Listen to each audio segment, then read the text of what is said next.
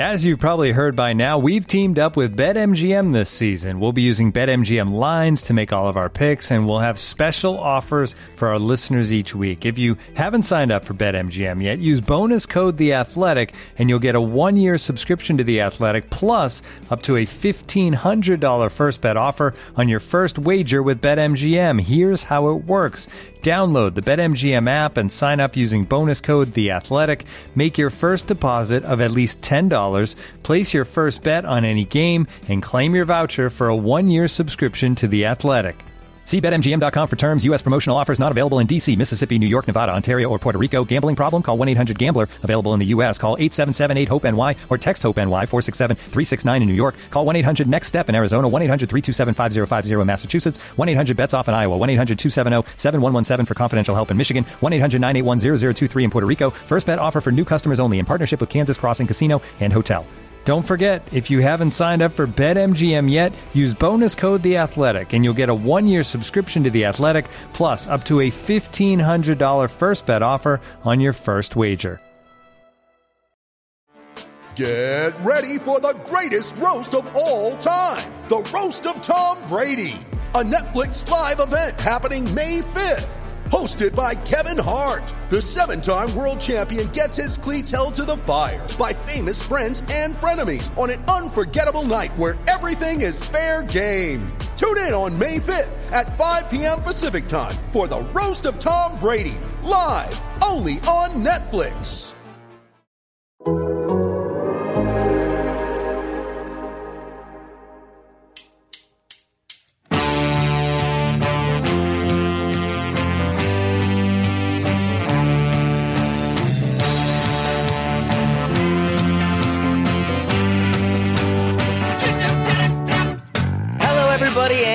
To the Total Soccer Show. My name is Taylor Rockwell, and on today's episode, we will not be joined by Ryan Bailey, so I want to get this bit out of the way up front.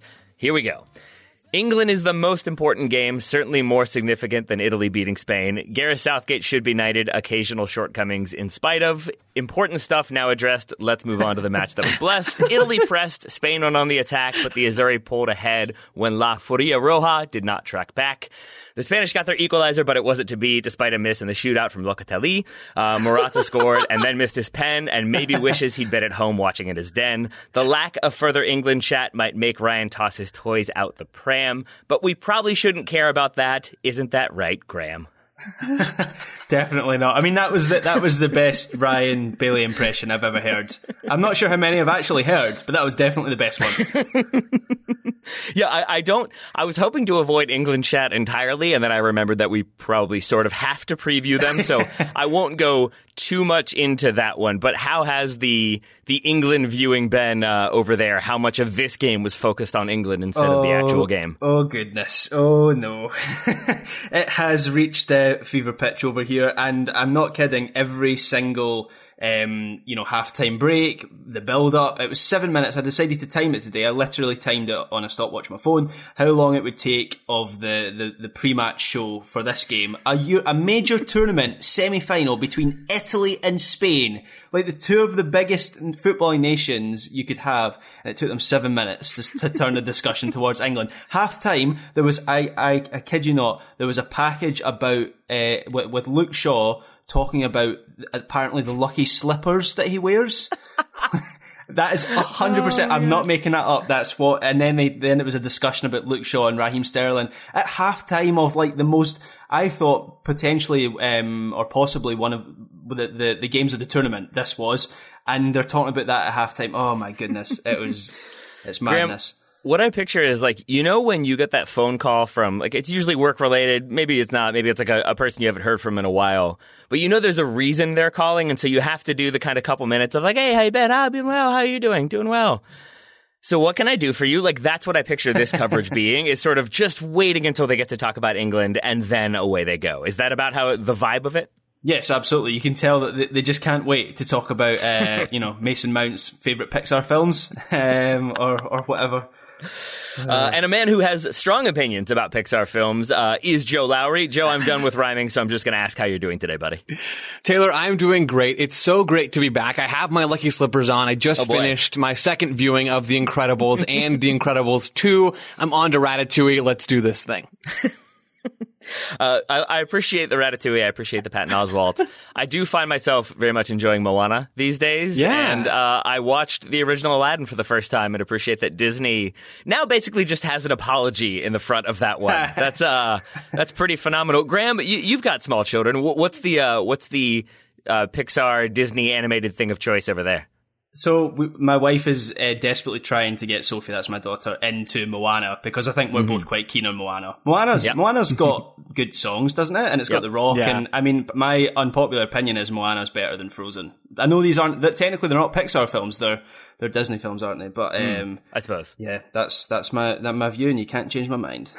You will get no arguments from me, my friend. Uh, so we we will all agree on Moana. Joe, I won't even ask you. Joe, you can talk fine. about Moana if you want to. no, I, I also like Moana, and I think I think I agree, Graham. I think it might be better than Frozen. I I, I do wonder though, Taylor, what percentage No of our audience parents. is here? What percentage of our audience is here to hear us talk about Pixar or Disney animated films? Uh, I'm guessing it's it's extremely high. I mean, maybe? Spain fans might prefer that we continue to talk about it. I don't know. You're right, Joe. Let's talk about today's game. We had Italy versus Spain. We had an exciting but goalless first half. We had two goals, one apiece in the second half. Then we had a penalty shootout.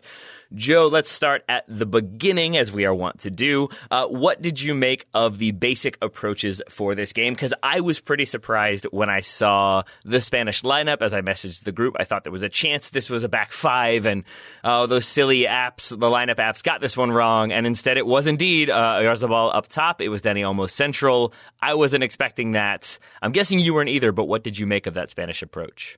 I certainly wasn't expecting it, and I, I didn't really know what it was going to look like, Taylor, because you're talking about we weren't sure maybe oh, o- Oyathabal is going to be inside, and maybe it'll be Olmo and, and Ferran Torres out wide. Yeah, I never know how to how to pronounce Nah, that. I mean, you, you nailed it. You nailed it. I wrote it down phonetically and not at all how he actually spells it. So uh, that's that's my trick on that one. But I wasn't sure what this team was going to look like. Right, the midfield we were pretty sure. Busquets as the six, Pedri to his left, Koke to his right. That's written in stone at this point in the tournament. And the back four also pretty standard stuff from Luis Enrique. So really, it is that forward line when Alvaro Morata gets dropped, and and ultimately it's Danny Olmo playing as that false nine.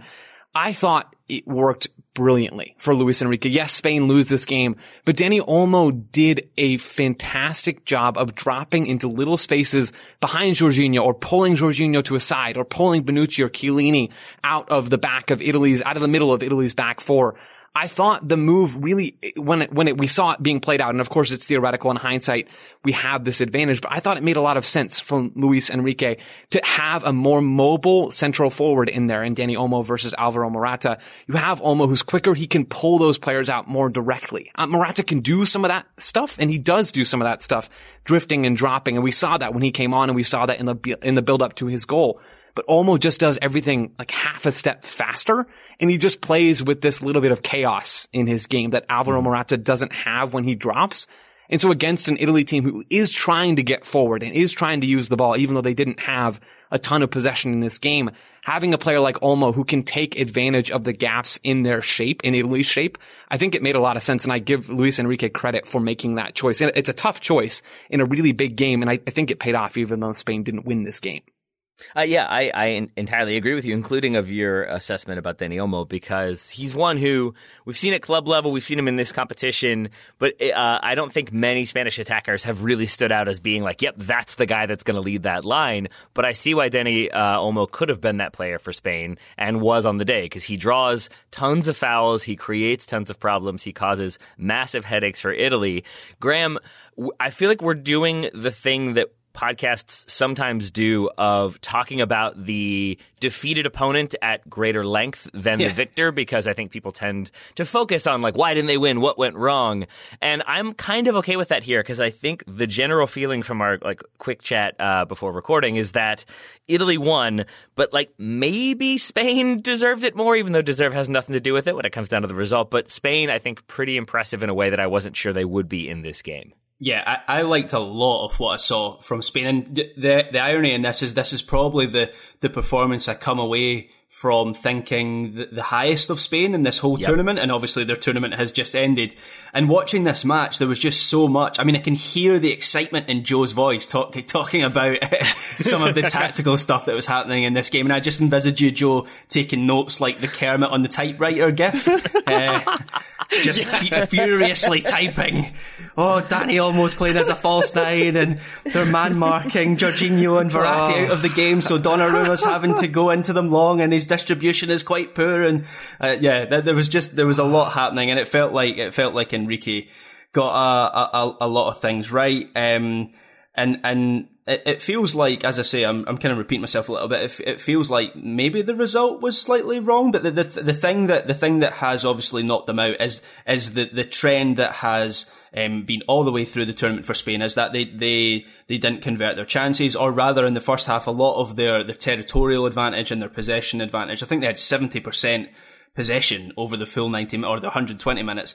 Um, it didn't translate into, into that many golden opportunities. In fact, despite the fact, this is where this match was a bit of a paradox, despite the fact that I liked so much of Spain's performance for the first um, what seventy minutes or whatever it was until they, they lost the goal. It wasn't really until Morata comes on that they, they start to create some opportunities, and, and so that's the that's the bit I'm struggling to get my head around a little yeah. bit because it, that seems the wrong way around. it does, and and I'm with you on on everything you said, including being a little bit confused about it in the end. Joe, like as Graham said, we have a Spain team dominating possession, not creating many clear cut chances, and we've seen that many times in this tournament. This did feel different to me, though, and and I'm wondering if it did for you as well. I, I, I don't think it was just because it's a semifinal and it's Italy and it's really exciting. It felt like there were those kind of familiar summary lines when it comes to Spain, but I felt like they were much more threatening or maybe threatening in the way they, they probed and tried to pull Italy apart. And if anything, I came away from this, at least at the half, thinking it's it shows you how good Italians are at defending and how good this Italy team is at dealing with sort of unknowns and uh, strange outliers. Because I think a, a, lesser team, a less defensive team, a less disciplined team gets pulled out pretty easily, and Spain have a couple goals here and there. So I sort of feel like Spain did a lot of really good stuff and though they might be painted with the same broad brush, it doesn't necessarily apply, or, in my opinion, it doesn't apply at all here. where are you on that one? I think Spain, I agree with both of you guys. And, and, Graham, you're talking about how this is kind of a hard one to wrap your head around. And Taylor, I agree with what you're saying as well in terms of Italy doing the baseline defensive thing, right? Doing the baseline defensive thing of not conceding a goal in the first half where they were largely dominated by Spain. And I think for Spain in this game, they really gave off the impression for the first 45 minutes of the game and then and then uh, maybe 5 minutes into the second half once things slowed down a little bit and, and settled into a rhythm.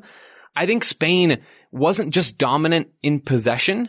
They came up against a team in Italy who actually wanted to play a little bit and tried to play out or, or over sometimes, but tried to play against Spain's high press. And that hasn't happened a ton for Spain in this tournament so far, at least certainly not in the group stage of this tournament. So Spain had a chance to flex some other muscles as well besides their repetitive possession muscle. They flex their pressing muscle, they flex their counter pressing muscle, which they do in most games. But still, I think the, I think the things that they did in this game were a lot more, there was a lot more to it than just repetitive possession play. And I think that gave them the impression, gave us the impression watching them of this team that was really dominant. And then you look at the stats at halftime, XG in a single game and certainly in a single half, not something we want to uh, take as gospel here, but they had half, uh, half of a goal. They had 0.5 XG to Italy's 0.06. So Spain wasn't creating an incredible number of chances, but they were keeping Italy to almost nothing. They hadn't had a shot until uh, the almost very end of that first half, Italy, with, I believe it was Emerson who gets a shot off in the 45th minute or the 44th minute right before halftime. Spain really did do an excellent job of controlling the game. But in soccer, it's hard to say that's necessarily a good thing if you're not getting on the board. And when they go down one nothing, it, it was almost as if all of that control was for nothing. Well, gentlemen, uh, and I open this to either of you who has a thought. Why do we think it was then that Spain couldn't get more opportunities? Because when I when I saw this lineup, as I said, I thought it was going to be in a back five. Uh, Graham, to his po- to his credit, I think correctly said like, nope, this is probably what it's going to be. Maybe they'll be moved around a little bit, but this will be roughly the the shape and the approach, and it was, which then led me to think like, oh, okay, so Italy have have basically played against uh, more traditional hold up number nines in this tournament. There was uh, Seferovic for Switzerland. There was Lukaku for Belgium. Um, I, I, think you go back to their opening game and Burak Yilmaz for Turkey. I forget who else was in the group, but that was one as well. The only time they haven't Wales, was Kiefer Moore. Uh, yeah, but he didn't play in that one. Oh, I, he I didn't. looked You're that one That to was see. the final group game. Yeah. But that was sort of the, the the Italy B team, and that was Aaron Ramsey central. And I thought, like, okay, so here's what it was. That's the game where they only got the one goal. They they left it late, and Wales caused them problems, and that must be what they're doing. And then watching this game in the first 15 minutes, it became clear that it was more so that Spain just wanted the fluidity, knowing that they were going to have possession knowing that Italy were going to be pressing them early and often, that they wanted to be able to move people around, but have like kind of technical ability all over the pitch. And so I went from thinking this is not going to work to wow, Spain are do- looking really, really good. But then as the game goes on, those chances don't come. So do either of you have theories on or ideas on why they weren't able to create more, why Spain couldn't find a way through until eventually they did when, as Graham said, they went with a slightly more traditional look?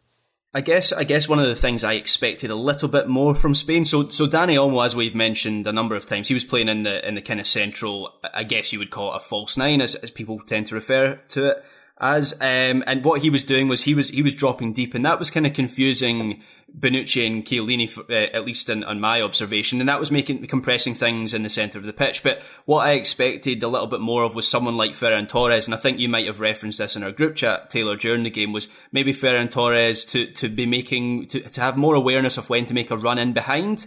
And um, I actually felt when Morata came on, for all his faults, um, he had more of a recognition of of when to actually make that run in behind. And obviously, there's a bit of of link up play with Olmo for the equaliser. So it's not a it's not a perfect analogy because I'm I'm more talking about um, positionally pulling someone out of, out of out of that defensive line to create space for someone else to play a pass to Torres or or, or Athabal.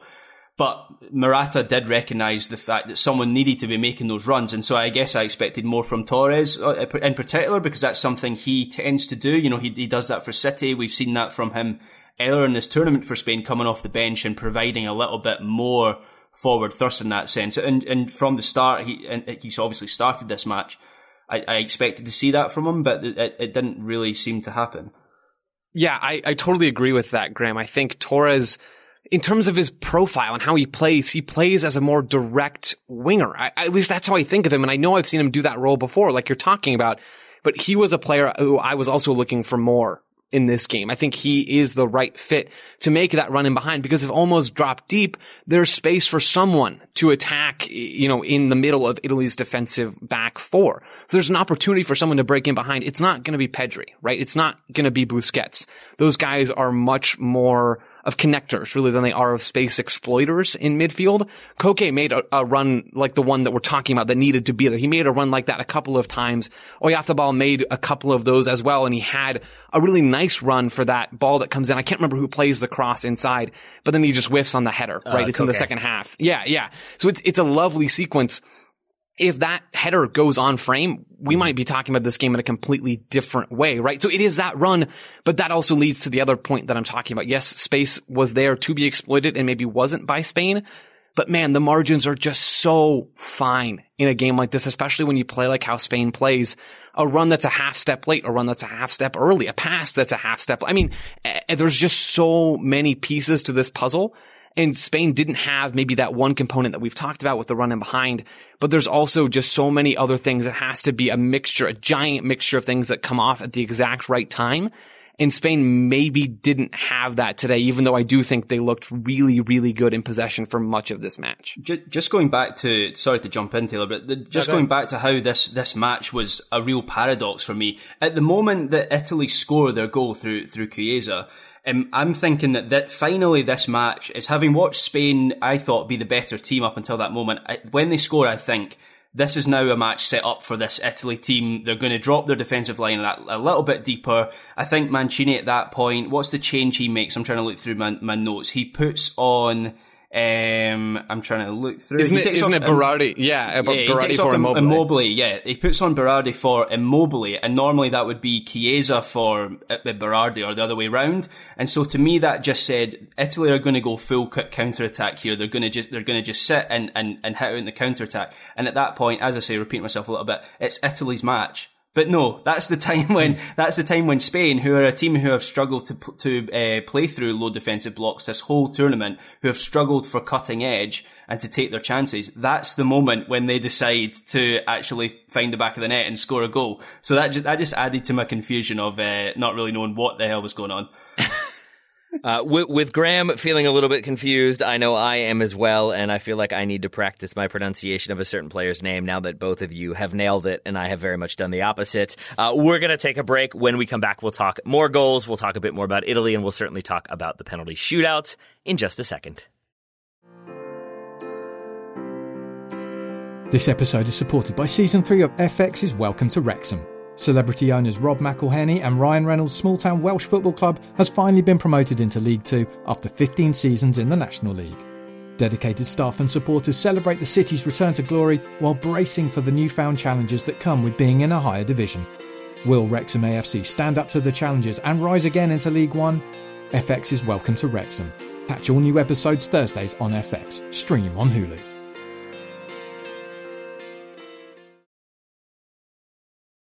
Looking for an assist with your credit card but can't get a hold of anyone? Luckily, with 24 7 US based live customer service from Discover, everyone has the option to talk to a real person anytime, day or night. Yep, you heard that right. You can talk to a real human in customer service at any time. Sounds like a real game changer if you ask us. Make the right call and get the service you deserve with Discover. Limitations apply. See terms at discover.com slash credit card. Welcome back, listeners. Uh, Graham, since you mentioned his name, can we have a moment to talk about uh, Chiesa, who scores the goal, your Italian son? Uh, the major question, the burning question we all have. Do you reward your Italian son for scoring that goal with the like Italian cheek kiss, and do you do all the hugging and the kind of kissing on the cheek, or is it more of a sensible handshake style celebration for you? No, it's just the the Italian hand gesture. Just Oh, Okay. really, really, each other and do it back really, really intensely. Yeah. Uh, but Graham, that is that is a player Chiesa that you kind of uh, hyped up a little bit before the tournament began. I know you were uh, slightly frustrated to not have him featuring more, and yet here he is starting, going very, very, very late into this game, and then it seems like has uh, maybe a little bit of a cramp, maybe feels something go, and so he pulls up, he comes out, but he does get that goal, and he did look very good. Overall thoughts on Chiesa from this one?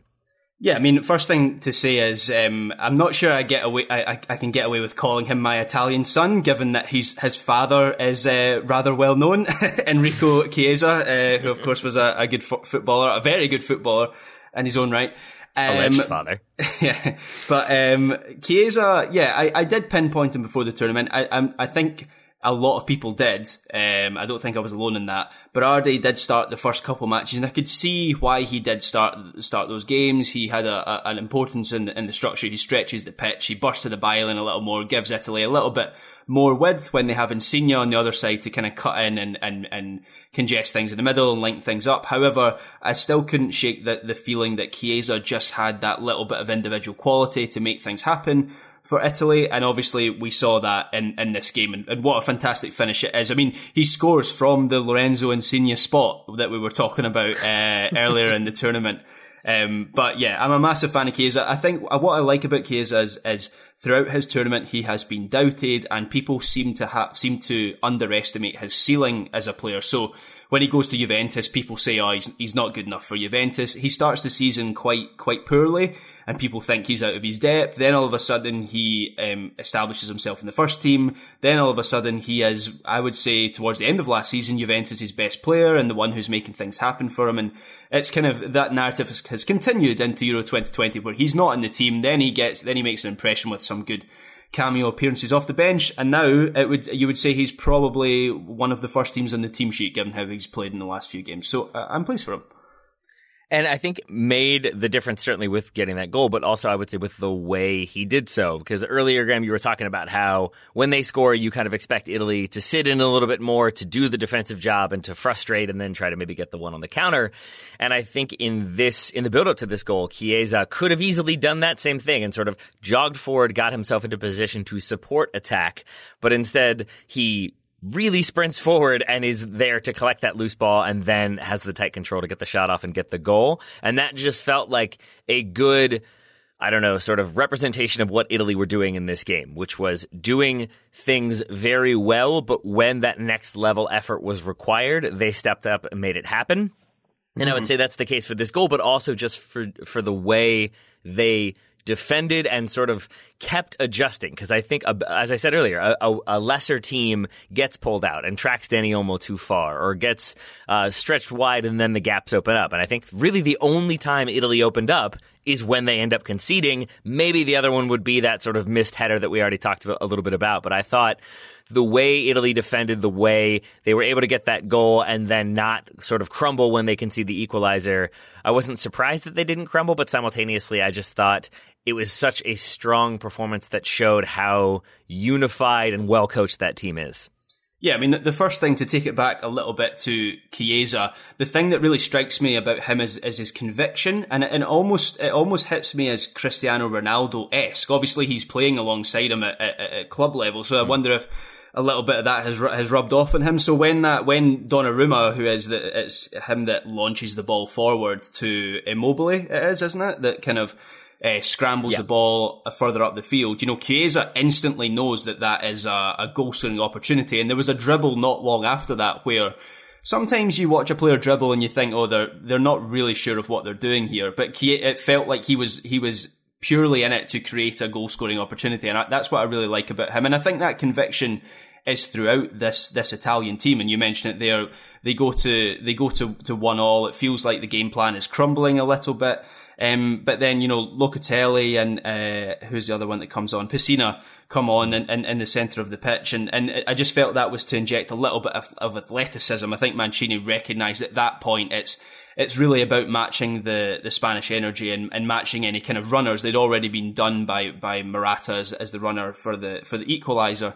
So despite the fact Italy have played much, much better at this tournament. I even think they were maybe second best in this game in terms of what I liked about the performance. They still have enough of them about them on an off day, um, either in the structure that Mancini's put together or their individual quality, or to be honest, that great intangible that we talk about, the character of the group as well. And I do think that is important, and you have it in abundance in players like Chiellini and Bonucci and players who have who have been there and done done it before they they still have enough to get through to the final. So if this is their low bar, um, there's hmm. almost a strength in their relative weakness, if that makes any sense. It, it, does. It definitely does. And I want to talk about that character as we get to the penalty shootout.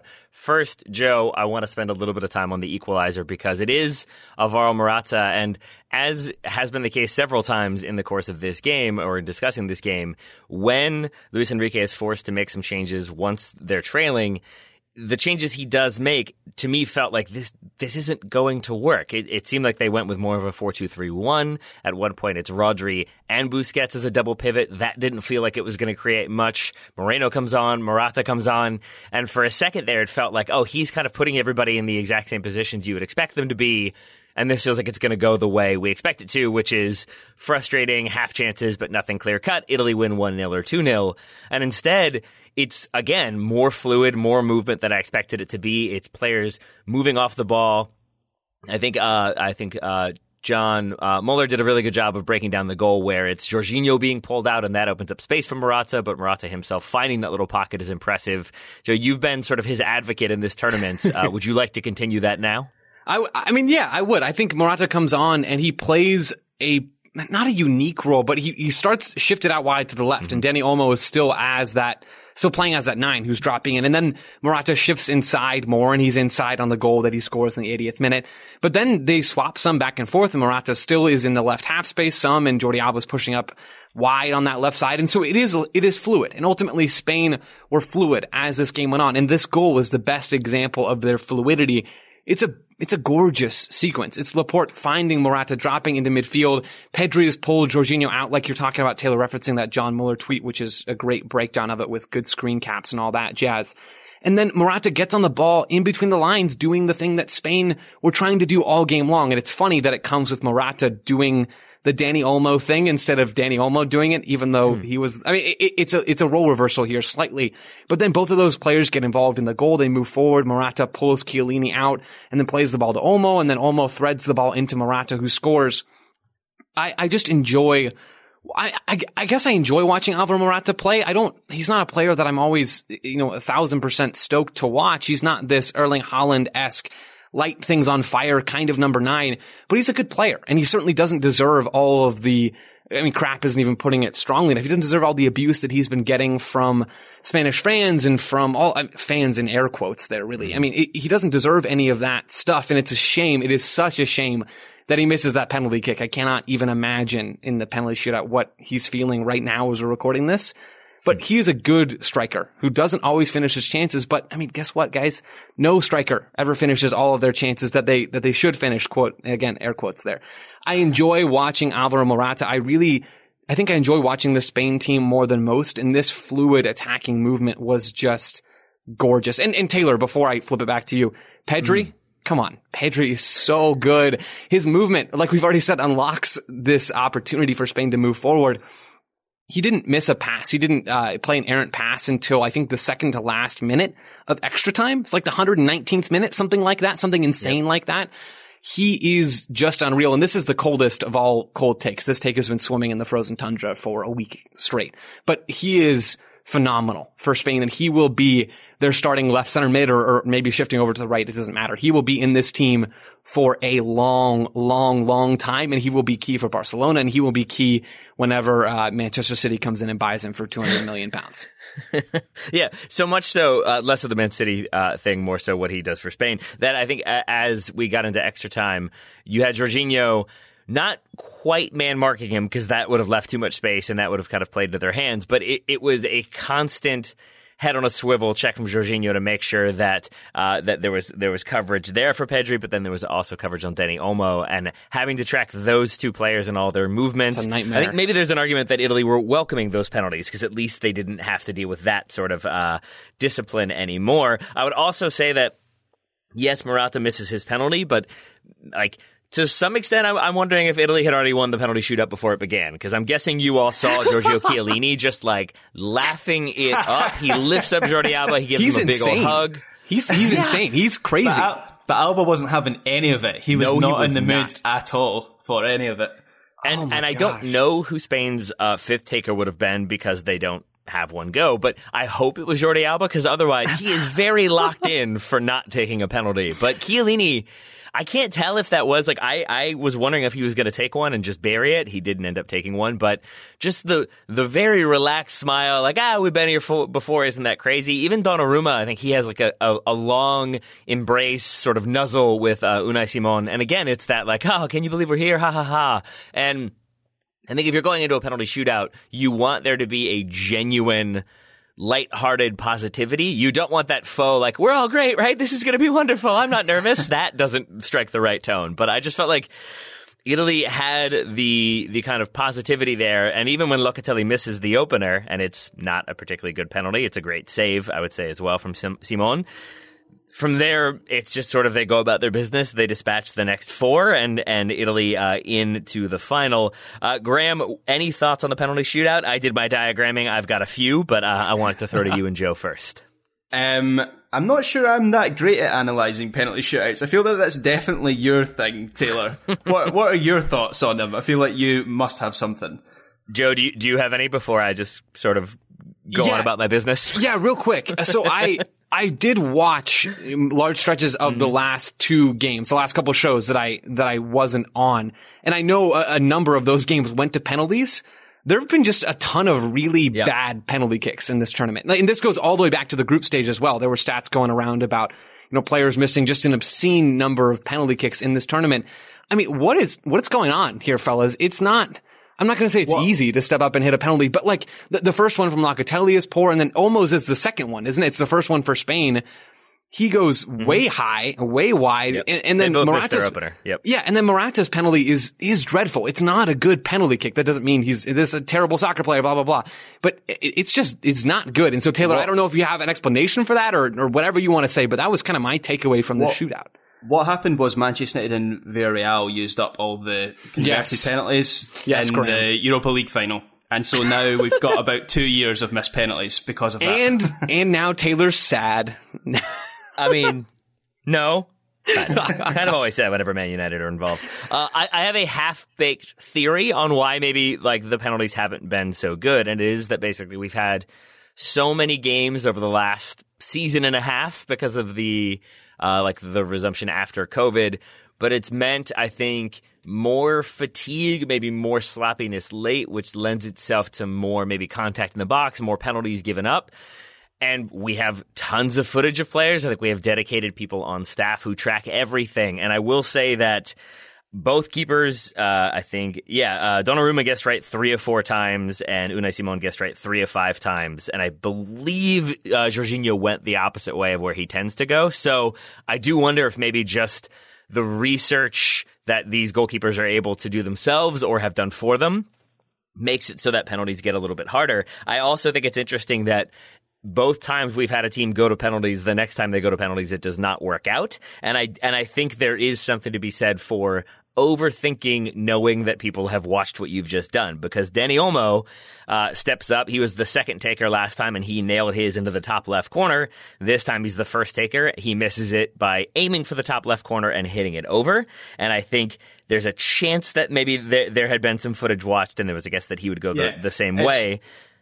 It's that old thing. Sorry to interrupt you. It's that old No, thing of, of of when you're maybe forced to retake a penalty, or you Yeah. get two Yeah. Mm-hmm. penalties in the same match, and you think, are they going to go the same way? Are they going to do the same thing, or are they going to shake it up? And I feel Yeah. like you, as you as you reference here, you can almost like outthink yourself by trying to work out what you want to do. And the only one who doesn't is Moreno, who went like almost, if you watch it again, the exact same spot in that in that top right corner. He just he just puts it down and hits it as hard as he can. And there's something to be said for that because then we look at Alvaro Morata and the one angle on the replay, Donnarumma is just staring at his face the entire time. From the moment he puts that ball down and stands up, Donnarumma is just staring at him until he starts his run up and Donnarumma is already basically moving to exactly where that kick is going. And I do think he read him completely throughout that one. So I think there were some moments like that where I thought Donnarumma just did an excellent job. I keep waiting for that second foot to come off the line and it is not happening. Even on the replays, you can see the foot's on the line the whole time. So I think it's a credit to, uh, to the goalkeepers for figuring that one out and then not letting anything like, I, I really don't So- want there to be a save that then gets called back, basically. so you're not blaming like the ball because that's normally how this this conversation goes, is it not? Like, w- oh, the ball's lighter than usual, oh, or Oh, whatever. No.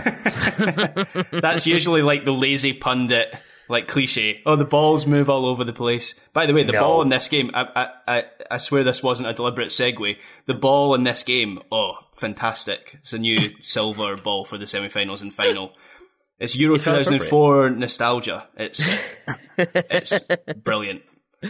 Uh, yeah, I, I thought, I thought, oh, fine, let's blame the ball then, since Graham liked it. I think it was definitely all the ball. It wasn't good finishing and confidence from Italy. Bonucci walking up, my note was he either looked incredibly focused or incredibly nervous. And then it was just calm with three A's because he was very, very calm in his finish. I love that Thiago went for the hop and like I'm calling it the Joseph Martinez hop and pass into the goal. I enjoyed somebody making the point that, uh, of course, Thiago passes his goal. Uh, An, an idea ball. Yep. But then Jorginho does the exact same thing, and I like that as well. That is such that is second only to the Panenka as a way to win a penalty shootout. Uh, that the calmness of that one and just slotting it in and then backing yourself and running off to celebrate. I thought it was a great penalty shootout, even if it wasn't a technically great penalty shootout. Joe. penalty kicks are just a giant psych experiment. Um, and we're just watching. And so I, I don't know. I always get nervous watching it and it just feels so insane. And sports are crazy, man. Aren't they? You know? Yep. Wow. Wow. What a day. Sports are crazy and Italy advanced. That feels about a good summary for this tournament so far. Uh, anything else from this game, from Italy's win over Spain, before we move on to uh, briefly discussing tomorrow's semifinal? Yeah, I've got one thing quickly. We didn't spend Please. a whole lot of time talking about Spain's press against Italy's buildup. But I mean, mm-hmm. we, we, have mentioned how, and Taylor, you specifically have mentioned how Italy did a lot of things well in this game.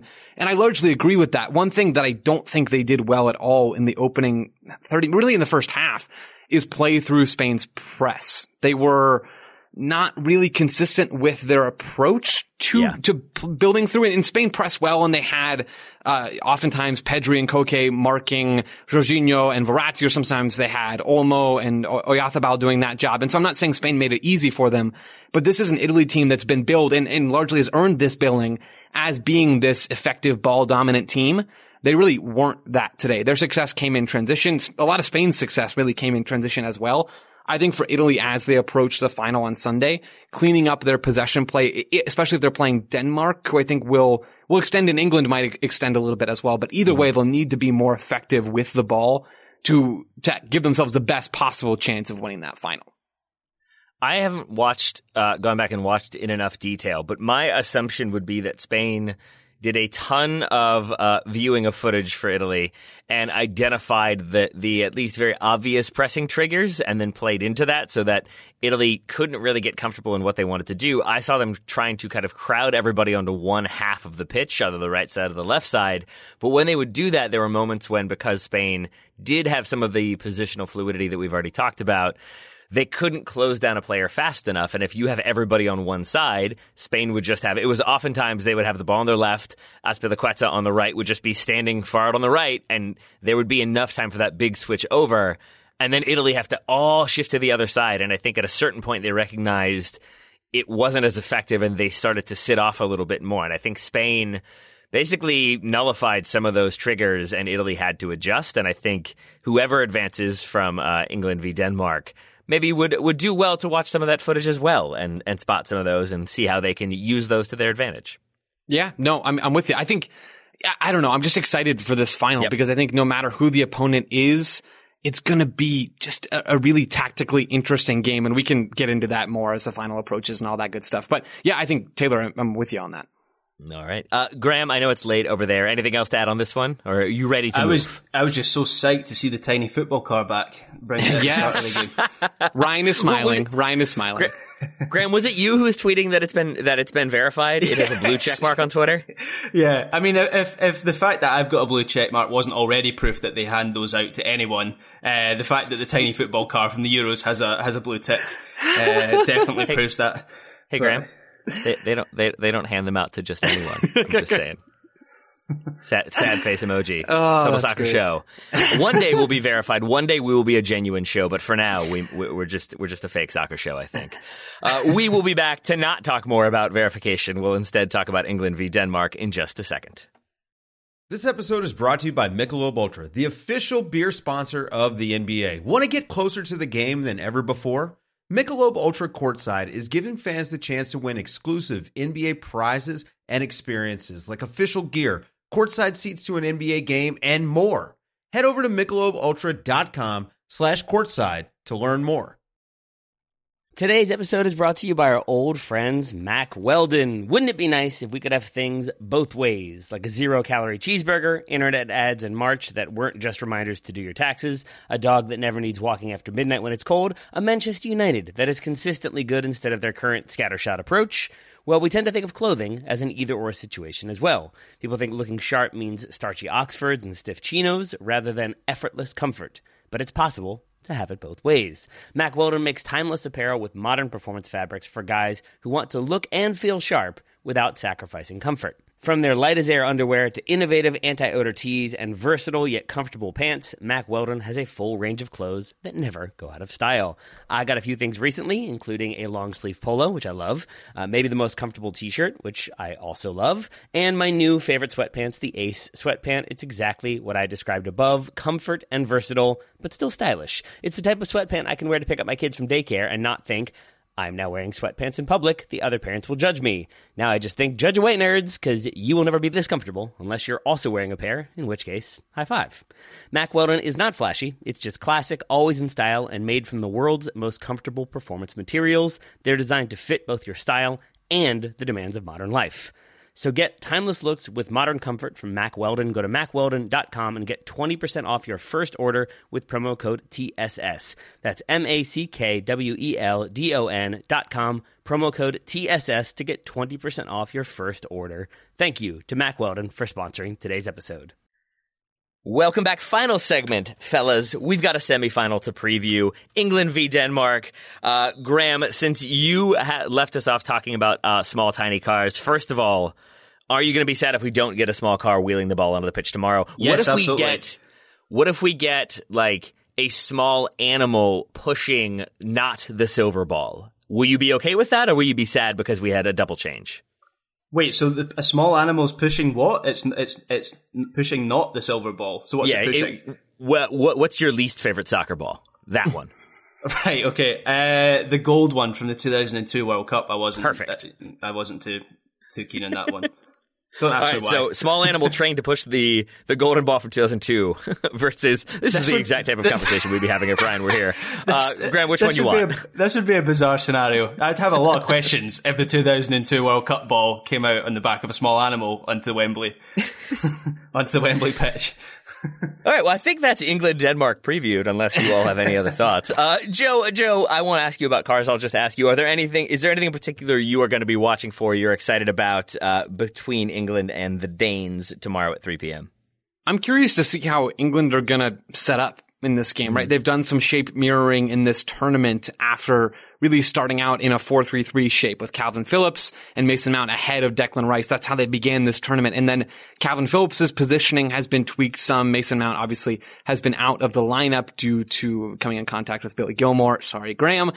So we've seen some tweaks from Gareth Southgate. That's just one slight example. He's done some tinkering from game to game. And so I'm wondering and, and kind of expecting to see this 3-4-3 shape matched up against Denmark's 3-4-3 shape, right? Denmark have Mikkel Damsgaard and, and oftentimes Braithwaite tucking inside and playing underneath that number nine. It's been Dolberg recently. It could be Yussuf Poulsen playing that number nine role if he's back in the starting 11 for Denmark. But I'm curious to see how England are going to approach this game. How do they try to defend Denmark? Are they going to try to do what they did against Germany where they really do match up man for man? And if so, how will Denmark tweak things? Germany dropped Kai Havertz into central midfield a lot of the time in that game to create some sort of numerical uh, advantage or, disadvantage in, in certain areas for England. What will Denmark do to counter all of, of England's tactical tweaks if indeed Gareth Southgate does make those tweaks? Graham, let's talk about Scotland, and I mean that sincerely, because Scotland were able to to hold on to the like to the uh, nil nil draw, and they did some things very uh, intelligently against England. Do you think that is a game that Denmark could be looking at as a way to frustrate England to sort of nullify the many attacking threats they have? And then maybe potentially counter a bit more effectively and, and sneak a goal. Do you think that they could kind of go that more defensive route? Um, I mean, it sounds strange to suggest that Denmark, who are in the semi-finals of a major tournament, might be looking at Scotland for a game plan. But uh, but yeah, I guess so. They uh, surely they will have. I mean, Scotland are so far the only team to have uh, to have stopped England from from scoring. Um, I guess. that that in terms of their system, I mean, the way that they're going to, they're likely going to use a, a back five with wing backs. There are similarities between how Denmark play and, and how Scotland set up. Obviously, they just do it a lot better than than, than we do. And and um, switching on to kind of what Joe was talking about there with with uh, how England have have made changes to match up at this tournament. I look at this Denmark team and I see a team that is eerily quite similar in terms of their makeup and their, their tactical approach to Germany when England did match up against them. You know, they they, they play with, with wing backs that like, particularly with Mæhle on the left side, who they like to create an overload there. They have two central midfielders who will try to control the game in Delaney and Højbjerg, and, and then they have kind of a fluid front three, which is similar to how Germany had, you know, Werner and Havertz and, and Müller. You know, in, in, in Denmark's case, it's Damsgaard, Dolberg, and Braithwaite. Um, I, st- I think uh, Hjulmand will, will probably stick with those three, despite the fact Poulsen is fit. So I, I fully expect England to match up, and I think I think Denmark. It, for me, it, a, a lot of this game will be decided in that midfield battle because I think it will be a two on two scrap between Phillips. Scrap's not the wrong word because I think it will. It is the wrong word because I think it will be very technical and, and, and a lot about um, the use of the ball. But Phillips and Rice versus Delaney and Højbjerg, I think that will that will determine a lot of this match. You would ordinarily assume that England, with their superior quality, will dominate a match like this. But Højbjerg and Delaney are arguably playing at higher standards than than Rice and Phillips. I know Rice and Phillips are young and will probably probably have higher ceilings, but you know they, are players with good pedigree and are used to the, the big events and they won't be overawed. And I, I just think one of the things I took away from the Scotland game was just how Billy Gilmour had the conviction and the confidence in himself to kind of say, I'm going to dominate this game a little bit in the centre of the pitch. And I think Denmark, and, and with Højbjerg in particular, have a player who can do that. And I, I want to add, Graham, you're talking about that 2v2. I think we could see Andreas Christensen do his, do his thing where he shifts in from uh, right center back spot or somewhere yeah. in the back three and then tucking into midfield. And that could be the Kai Havertz of this game. That could be the, the thing that Casper Hjulmand does to unbalance England's shape and, and give them an advantage in a key area. We've seen Christensen move into midfield before that could be a move that Hjulmand makes to to just tweak things a little bit and try to uh, unbalance England in possession. Also, I mean, Damsgaard moving inside. We've seen that earlier in this tournament, almost forming a diamond. If Christensen moves inside, Damsgaard tucks inside from left wing, then they have four players in there with Delaney and Højbjerg. So that could be a really nice midfield diamond or midfield rhombus or whatever you want to call it in this game for Denmark, who is just an incredibly good team. I don't really view them talent wise. Yes, they're, they're at a deficit, but tactically they've been excellent in this tournament. Technically they've been excellent in this tournament. I think they have everything they need to really give England a game. And I think we've talked about it previously, but that back line, very, very solid. The midfield ahead of them, also pretty solid. Uh, Mæhle has been, if not for Spinazzola, uh, one of the kind of standout left wing backs of the tournament, yeah. which is a strange thing to say, but there have been many, many strong performances in that spot in this competition. So then my final question for both of you, Graham, I apologize. I'm going to make you answer this. Is there a thing you would like to see from England, be it a back three or a back four, or is there a specific player you think I would, puts them in a better like, situation? I would like to see them um, forget to field 11 players yeah. and only mm-hmm. play uh, six by accident. That's what okay. I would like to see from them. But I feel like All the right. chances of that are minimal. I mean, all right, but we'll, we'll, we'll definitely note that. I think it will be somewhat obvious. So uh, that aside, Graham, of, of, fielding only six players, uh, is there like, do you want it to be Saka? Would you like it to be Sancho? Do you not much care and just kind of want to see what their overall approach is to deal with a Danish team that I think has proven themselves just, to be pretty tricky? Yeah, just just through pure personal preference, I would I would quite like to see Sancho again, just mm-hmm. because mm-hmm. obviously we haven't seen much of him at this tournament, and, and I don't want to be left what, kind of wanting more. Which obviously he was he was very good against uh, against Ukraine, and so I, I, just want to see a little bit more of him. I know Saka has had a good tournament as well, but I, I just like the threat of Sterling off one side, Saka off the other, and, and, and Kane in the middle. It feels like if I were an opposition player, I would be more uh, daunted by that than Saka. Despite the fact Saka is very good and he's he's done, had a great tournament, I still think Sancho has more about his game. Um, so yeah, I, I, would, I personally would like to see Sancho. To be honest, other than that, I think there's not going to be many surprise. I, I, know Southgate has chopped and changed, and there's been a few surprises. Um, early in the tournament, I'm looking at Trippier at left back hmm. for the opening game of the tournament, which I oh, still yeah. think was strange.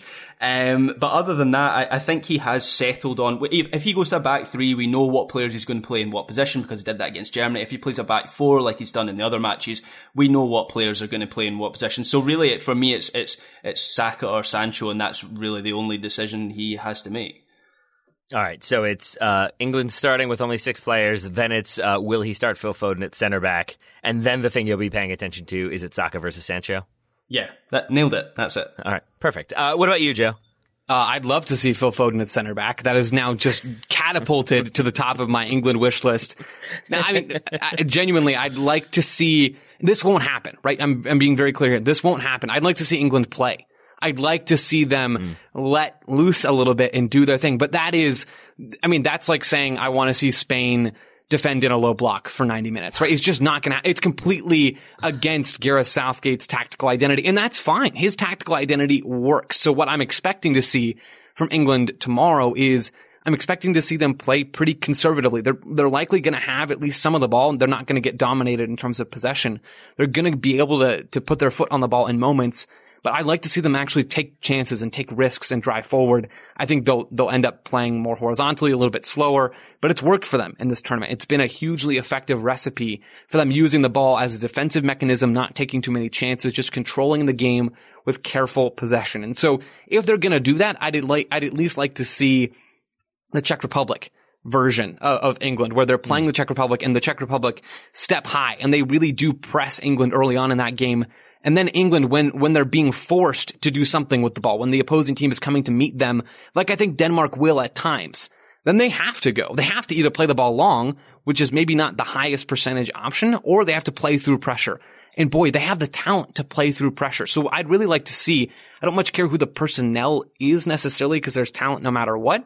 But I'd like to see Phil Foden leading, you know, counterattacks from his center back spot. Now I'd like to see them using the ball to break through a press or to break through Denmark somehow tomorrow. And I do think that's possible. I don't think I'm asking Gareth Southgate to go against his tactical philosophy. So I think there's a chance we could see England put out a few nice bits of combination play and a few nice bits of build up against Denmark tomorrow. I'd like to see Luke well, Shaw game, is it- play in his slippers and I'd also like to see uh, Mason Mount celebrate a goal by lifting up his shirt to reveal a Ratatouille shirt underneath as well. well, if either of those things happen, I'm sure you will be both be back to discuss them. Ryan Bailey will also be joining us from England. I don't know what his sobriety level will be. I think it will very much depend on the result, but that's at 3 p.m. We'll have that show out tomorrow evening. For now, gentlemen, it's time to say goodbye. And since it's me doing it and not Ryan Bailey, here we go. Joe, it is very lovely to have you back. We missed you. It's always fun to have you oh, providing no. the analysis and the excellent work, the tactical, uh, like nous and the impressive thoughts overall. Joe, thank you so much for being here. Yeah, Taylor, man, you're so welcome. It's great to be back. You did a great job hosting oh. as you always do. Um, it, it's been lovely. It really has. And Graham, good stuff. Thanks, man. Listeners, thank you all for listening, and we'll talk to you again very soon.